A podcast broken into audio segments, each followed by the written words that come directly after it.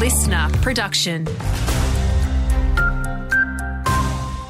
Hey, it's Lizzie Viger with your latest local news. Queensland's mine safety regulator is vowing to do everything possible to work out why a young speedway driver died at a Bowen Basin coal mine. Luke O'Brien suffered critical crush injuries when he was pinned by two vehicles at the Saraji site in Dysart. As tributes pour in for the 27 year old, Resources Safety CEO Rob Djukic says a team of special investigators is working to ensure another life isn't lost in similar circumstances circumstances. They are conducting a full investigation into the incident. From here, we'll work with BMA and worker representatives to understand what happened in this incident and avoid an incident like this happening again. The RACQ is calling on the Queensland Government to enforce mandatory saliva testing following even minor crashes after their survey revealed one in six young motorists admit to driving while under the influence. Spokesperson Dr. Michael Kane says drug driving is responsible for 20% of all deaths. In 2017, it was responsible for about half the number of fatalities as drink driving, but now it's roughly the same as drink driving. Transport Minister Bart